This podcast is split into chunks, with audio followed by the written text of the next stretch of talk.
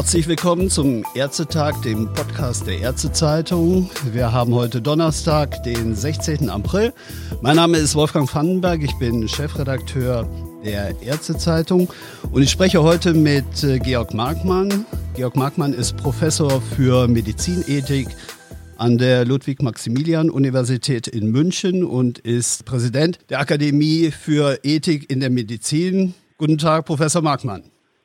Guten Tag, Herr Vandenberg. Ja, Professor Mankmann, wir haben erlebt, gestern hat die Kanzlerin mit dem Ministerpräsidenten gesprochen. Es sind Lockerungen in Sachen Covid-19 und der strengen Kontaktbeschränkungen veranlasst worden. Heute Morgen sieht es so ein bisschen danach aus, dass die einzelnen Länder doch wahrscheinlich wieder ihren Weg äh, gehen werden. Parallel dazu reißt aber auch die Diskussion um die Zuteilung medizinischer Leistungen in Engpasssituationen nicht ab. Ganz aktuell hören wir heute Morgen aus Bergamo, dass sich die Zahl derer, die auf äh, die intensivmedizinisch behandelt werden müssen in den Kliniken, dass die Zahl derer zurückgeht. Ein positives Zeichen bedeutet das auch für uns, die wir ja in Deutschland sehr gut eigentlich mit medizinischem Gerät für schwerste Covid-19-Patienten ausgestattet sind, dass wir uns keine Sorgen machen müssen. Oder anders gefragt, Müssen wir nicht gerade jetzt die Diskussion über die Zuteilung führen, wo wir die Situation einigermaßen noch unter Kontrolle haben? Es ist richtig, dass wir in Deutschland wahrscheinlich wie kaum ein anderes Land in der Welt gut ausgestattet sind mit Intensivkapazitäten. Die wurden auch in den letzten Wochen noch einmal deutlich erweitert. Wir haben, glaube ich, gut 40.000 Beatmungsplätze in Deutschland und wir haben es gleichzeitig äh, geschafft, die Kurve so weit abzuflachen, dass wir die intensivmedizinischen Ressourcen gar nicht ausschöpfen mussten, sodass wir eigentlich in einer sehr komfortablen Situation bisher waren. Dennoch ist es so, dass die Krankenhäuser die Situation sehr ernst nehmen. Die sagen, wir haben jetzt alles mobilisiert, wir haben viele Beatmungsplätze bereitgestellt. Dennoch wollen wir uns auch vorbereiten auf ein Worst-Case-Szenario, mhm. wie wir das in Italien, in Spanien und in Frankreich erlebt haben. Also auf diese Situation, wenn die Intensivkapazitäten eben nicht mehr ausreichen, um alle intensivpflichtigen Patienten zu behandeln. Wir kennen ja Leitlinien für die klassische Triage-Situation in der Katastrophenmedizin, etwa bei Massenunfällen, wonach Betroffene bestimmte Kategorien eingeteilt werden, in akut lebensbedrohlich Erkrankte, schwer Erkrankte oder auch leicht Erkrankte. Warum, äh, Professor Markmann, kann man das nicht so ohne weiteres auf Covid-19-Patienten übertragen? Ja, es ist so, dass in dem klassischen Katastrophenfall die Ressourcen vor allem nach der medizinischen Dringlichkeit zugeteilt werden. Das heißt, wir versuchen die Patienten vor allem zu behandeln, die akut lebensbedrohlich erkrankt oder verletzt sind. Wenn wir jetzt äh, einen Massenzustrom von intensivpflichtigen Covid-19-Patienten haben, ist es so, dass äh, alle Patienten, die wir bekommen, akut lebensbedrohlich erkrankt sind, sodass wir mit dem Kriterium der Dringlichkeit nicht mehr weiterkommen. Wir müssen also noch ein weiteres Kriterium mit dazu nehmen und das wäre das Kriterium der klinischen Erfolgsaussicht. Okay, da würde ich Sie bitten, das vielleicht noch mal ein bisschen näher zu erläutern. Sie sprechen über neue Orientierungspunkte, neu zu berücksichtigen Kriterien. Es ist so, dass man sich überlegen muss, wenn die Intensivkapazitäten nicht ausreichen, wie sollen die begrenzten Ressourcen dann zugeteilt werden? Und ich glaube, dass eigentlich im Interesse aller sein müsste, dass wir die Ressourcen so zuteilen, dass die meisten Menschenleben gerettet werden können oder anders ausgedrückt, dass die Anzahl der vermeidbaren Todesfälle minimiert. Und das können wir umsetzen, indem wir die Zuteilung von Intensivressourcen am Kriterium der klinischen Erfolgsaussicht orientieren. Das heißt, bei jedem Patienten, der in das Krankenhaus aufgenommen wird, der beatmungspflichtig ist, wird genau geprüft, wie die Erfolgsaussicht ist, also wie die Wahrscheinlichkeit ist, dass der Betroffene den Verlauf der Intensivtherapie auch tatsächlich äh, überleben kann. Wenn nicht mehr alle behandelt werden können, dann würden diejenigen nicht behandelt, die ganz schlechte Erfolgsaussichten haben, also die Patienten, die auch mit einer hohen Wahrscheinlichkeit trotz Intensivtherapie versterben würden. Mhm. Vielleicht gehen wir da später nochmal intensiver drauf ein. Lassen Sie mich nochmal vielleicht zurückkommen zu dem, zu dem Punkt, zu der Einschätzung, ob wir gegebenenfalls bei der neuen Situation äh, mit Covid-19-Patienten auch eine Neuorientierung in der ethischen Diskussion, eine Art neuen ethischen Kompass brauchen? Ja, es ist eine Situation, die wir bislang in Deutschland so nicht gehabt haben. Das heißt, das ist eine Situation, die auch in der alltäglichen Ethik von Ärztinnen und Ärzte nicht äh, abgedeckt ist. Dennoch ist es so, dass wir natürlich schon an anderer Stelle im Gesundheitssystem gelernt haben, mit Knappheit umzugehen, insbesondere auch im Bereich der Organtransplantation. Und dort ist ja im Transplantationsgesetz geregelt, dass die Organe insbesondere nach Dringlichkeit und Erfolgsaussicht zugeteilt werden sollen. Das heißt, auch dort ist sogar schon durch den Gesetzgeber vorgegeben, dass wenn nicht mehr alle behandelt werden können, die dringlich einer Behandlung bedürfen, dann muss man auch die Erfolgsaussicht einer Therapie mit mhm. dazu nehmen. Dennoch ist es so, dass äh, wir bislang keine klare Regelung haben für so eine mögliche Triage-Situation in der Intensivmedizin, sodass es eigentlich dringend notwendig ist, dass wir darüber einen Diskurs führen, auch gesellschaftspolitisch führen und uns dann einigen, nach welchen Kriterien hier die Intensivbetten zugeteilt werden sollen. Das dürfte sicherlich natürlich auch im Sinne der Ärzte sein, die Tag für Tag solche Entscheidungen auch in den Ethikkommissionen der Kliniken so zu treffen haben. Ja, ganz genau. Und das war ja auch mit einer der Hauptmotivationen für die sieben Fachgesellschaften, hier eine Empfehlung äh, zu erarbeiten. Wir haben Anfragen bekommen von Ärztinnen und Ärzte. Wir haben Anfragen bekommen aus klinischen Ethikkomitees, die gesagt haben, wir möchten uns auf so eine Situation vorbereiten. Und ähm, wir haben eigentlich gar nicht die Kompetenz, um Empfehlungen zu erarbeiten, wie man mit so einer Knappheitssituation umgeht. Und ich glaube, dass es natürlich wichtig ist, wenn die Kolleginnen und Kollegen, die diese schweren, diese tragischen Entscheidungen treffen müssen, wissen, es gibt eine Leitlinie, es gibt eine Orientierung, die breit in Deutschland abgestimmt ist, in diesem Fall äh, durch sieben medizinische Fachgesellschaften und dass sie nicht ganz alleine mit dieser Entscheidung, mit diesen tragischen Entscheidungen vor Ort stehen. Professor Magmann, Sie sprechen die Leitlinie an eine aktuelle Leitlinie, Sie haben es gesagt, die sieben Fachgesellschaften unterschrieben hat. Darum geht es um die ambulante patientenzentrierte Vorausplanung für den Notfall. Das ist eine Leitlinie, wie gesagt, an der Sie auch maßgeblich mitgewirkt haben und äh, die jetzt in der vergangenen Woche auch publiziert worden ist. In dem Leitfaden geht es ja etwa auch um Therapieziele, um die Einschätzung der Prognose, Sie haben es eben gesagt, und ganz wichtig auch um den Patientenwillen den man jetzt ja in die Diskussion auf jeden Fall mit einbeziehen sollte. Und ich habe den Eindruck, dass wir diesen Bereich, also die Einbeziehung des Patientenwillen, bislang zu wenig in der Diskussion berücksichtigen. Ist das auch Ihr Eindruck? Es ist so, dass wir auch in den Empfehlungen für eine mögliche Trialsituation mit abgebildet haben, dass wir zunächst natürlich prüfen müssen, ob der Patient überhaupt intensivmedizinisch behandelt werden möchte.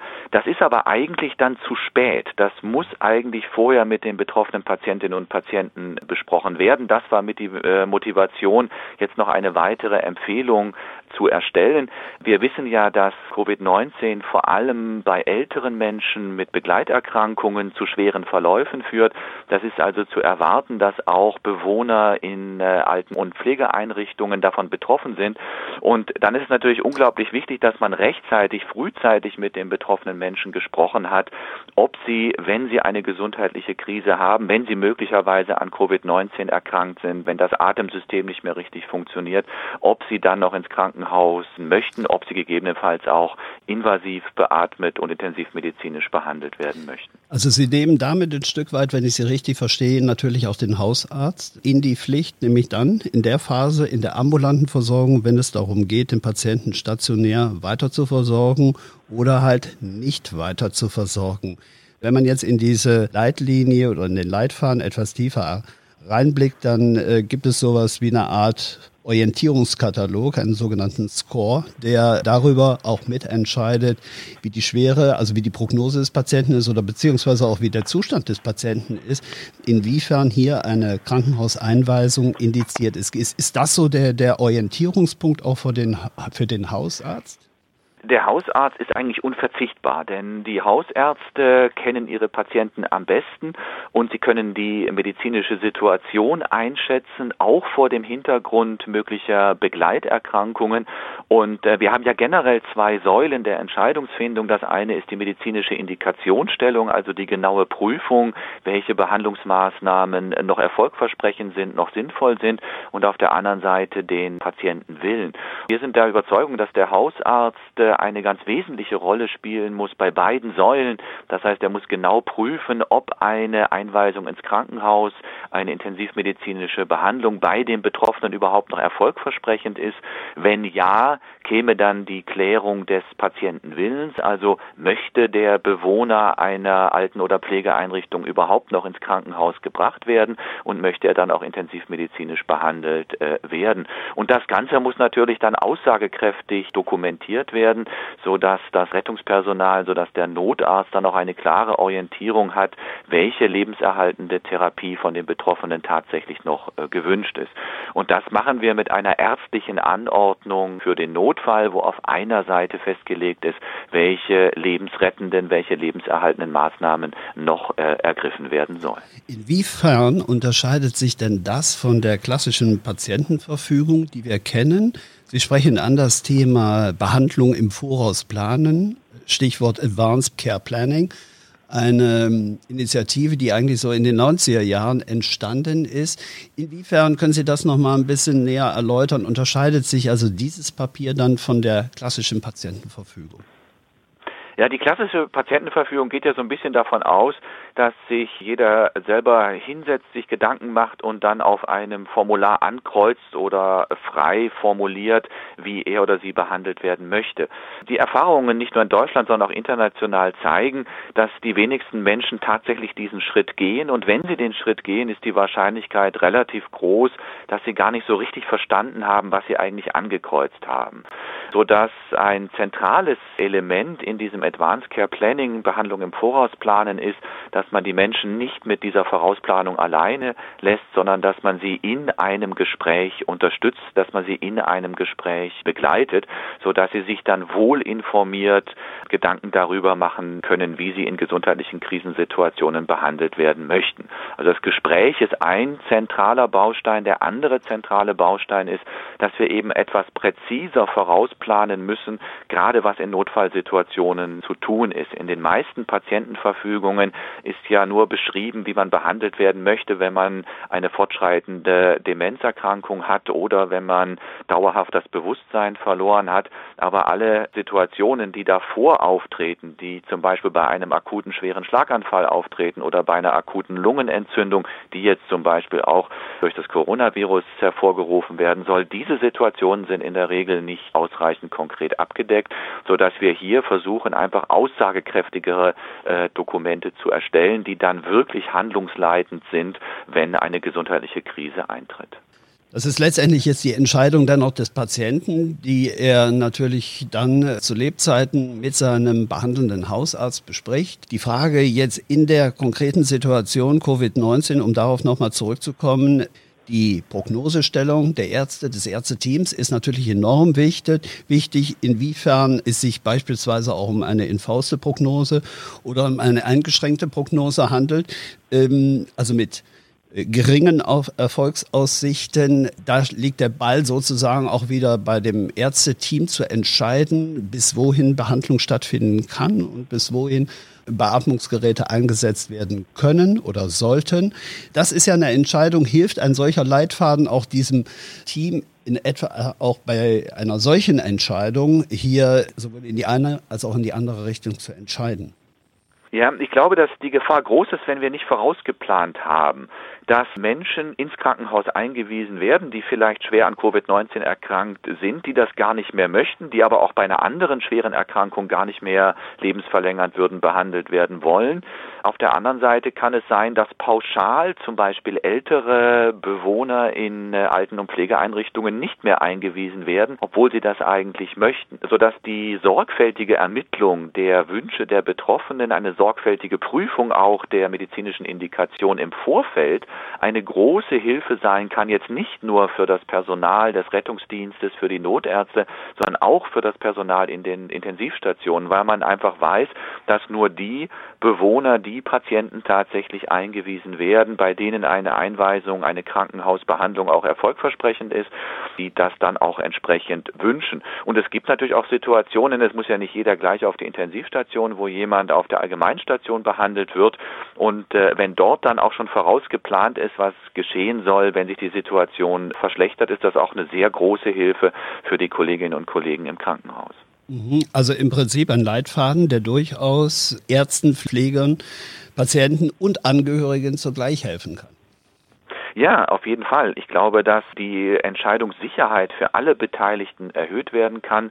Und es gibt, glaube ich, nichts Belastenderes als eine schwere gesundheitliche Krisensituation, sowohl für das Gesundheitspersonal als auch für die Angehörigen, wenn man nicht sicher ist, welche Behandlungsmaßnahmen von den Betroffenen noch äh, gewünscht sind. Und ich glaube, jetzt auch wieder aus der Patientenperspektive ist ja eines der wichtigsten Dinge, die uns umtreiben, ist, dass wir in solchen Krisensituationen so behandelt werden, wie wir wir uns das vorstellen, dass unsere Wünsche, dass unsere Selbstbestimmung entsprechend äh, respektiert werden kann. Und äh, mit diesem Leitfaden möchten wir versuchen, hierzu einen Beitrag zu leisten, auch in dieser Situation der Corona-Krise. Mhm. Zwei kurze Fragen vielleicht noch zum Schluss. Die erste, Inwiefern gibt der Leitfaden auch eine gewisse Rechtssicherheit denen, die sozusagen die Behandlung auch verantworten müssen?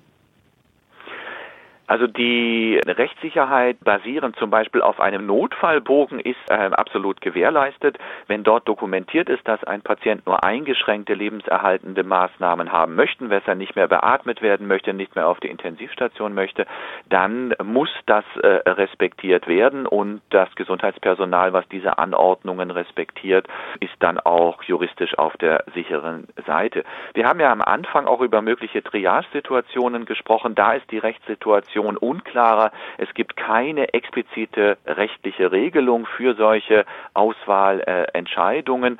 ich glaube, dass hier der Gesetzgeber auch gefragt wäre, diese Lücke zu füllen. Bislang, glaube ich, sind die Ärztinnen und Ärzte gut beraten, sich an die Empfehlungen der Fachgesellschaften zu halten, denn das ist im Moment die einzige Orientierung, die den Kolleginnen und Kollegen zur Verfügung steht. Herr Professor Markmann, Sie haben eben gesagt, Sie wünschen sich den Diskurs über dieses Thema, über diesen Leitfaden. Haben Sie da entsprechende Reaktionen schon vernommen? Ja, wir haben äh, einige Reaktionen vernommen. Zum einen wurde der Leitfaden begrüßt als ein Handwerksinstrument, was es ermöglicht, auch in der Corona-Krise patientenorientierte Entscheidungen zu treffen. Ähm, es gab aber auch kritische Anfragen. Zum einen die Frage, ist das denn überhaupt realisierbar? Weil das Personal äh, sehr stark belastet ist in den Pflegeeinrichtungen, weil häufig Hausärztinnen und Hausärzte gar nicht mehr in die Pflegeeinrichtungen hineinkommen. Ähm, und das Zweite ist, dass man natürlich auch eine Sorge hat, dass die Bewohner in der aktuellen Situation nicht wirklich frei entscheiden können, sondern dass sie sich unter Druck gesetzt fühlen, dass sie belastet sind durch die soziale Isolierung, durch die Gesundheitsschutzmaßnahmen und dann möglicherweise Entscheidungen treffen, die sie in einer entspannteren Situation nicht treffen würden. Und das ist auch der Grund, warum wir ja einen Gesprächsleitfaden dem Notfallbogen vorgeschaltet haben, wo Fragen gestellt werden, wo der Betreffende steht in seinem Leben, ob er noch gerne lebt, lebt, ob er noch gerne länger weiterleben möchte, wie er zu schwerer Krankheit steht, um so ein bisschen unabhängig von der aktuellen Krisensituation zu ermitteln, was die Wünsche des Betroffenen sind, wo er in seinem Leben steht. Dann haben wir eine relativ gute Grundlage, um verlässlich eine Notfallplanung zu erstellen.